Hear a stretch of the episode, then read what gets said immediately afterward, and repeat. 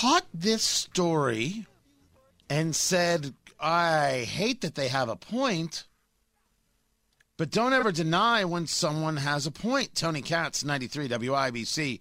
Good morning. It's good to be with you.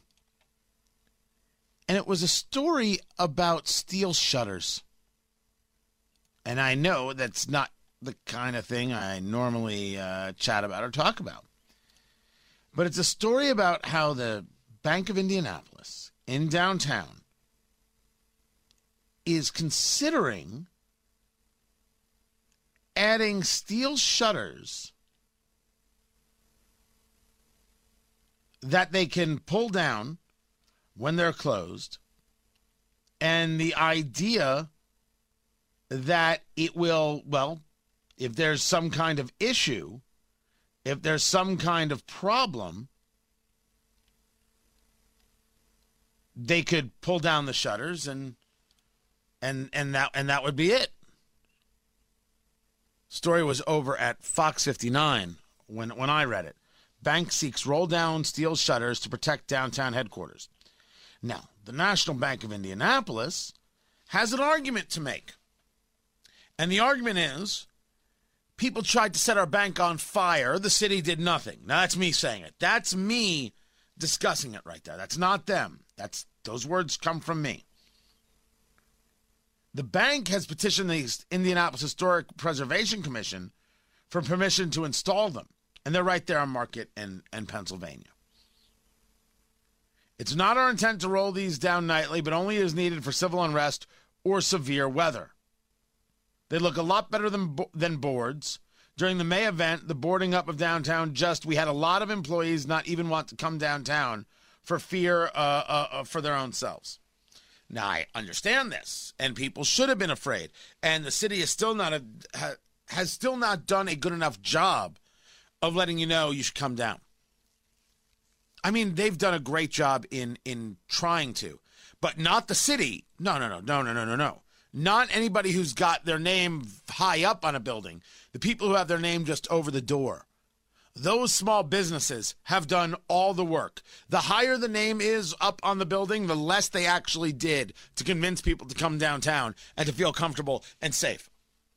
I mean, those are just the facts. They can't not denying it. The small business owner has done everything to rebuild this city. The city county council, the mayor, and the people with their names high up have done nothing publicly. And with all due respect, the publicly is what mattered.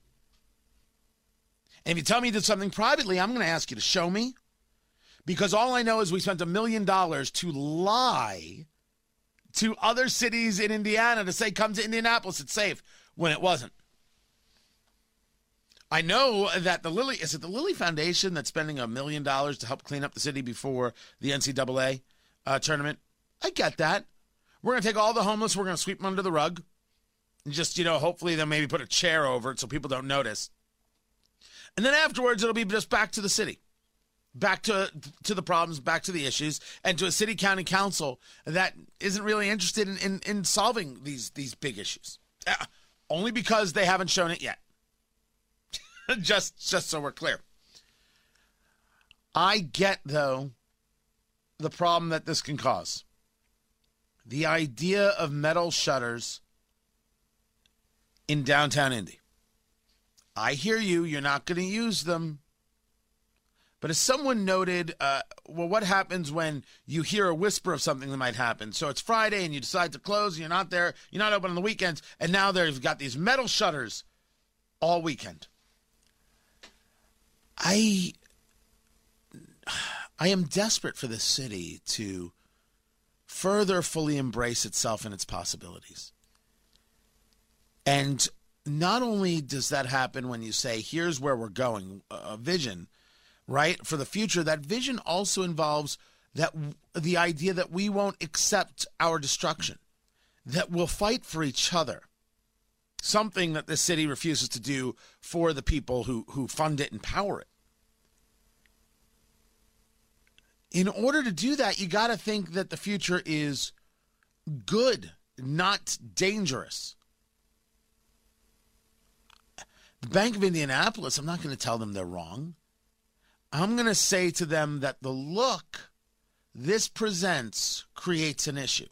Now, you say to me, Tony, that's like blaming the businesses for boarding up when there was the election. Oh, no, no, no, no. That was that was people over at the Indy Star, not me. And blaming the business community is a laughable concept, if not just downright disgusting and despicable.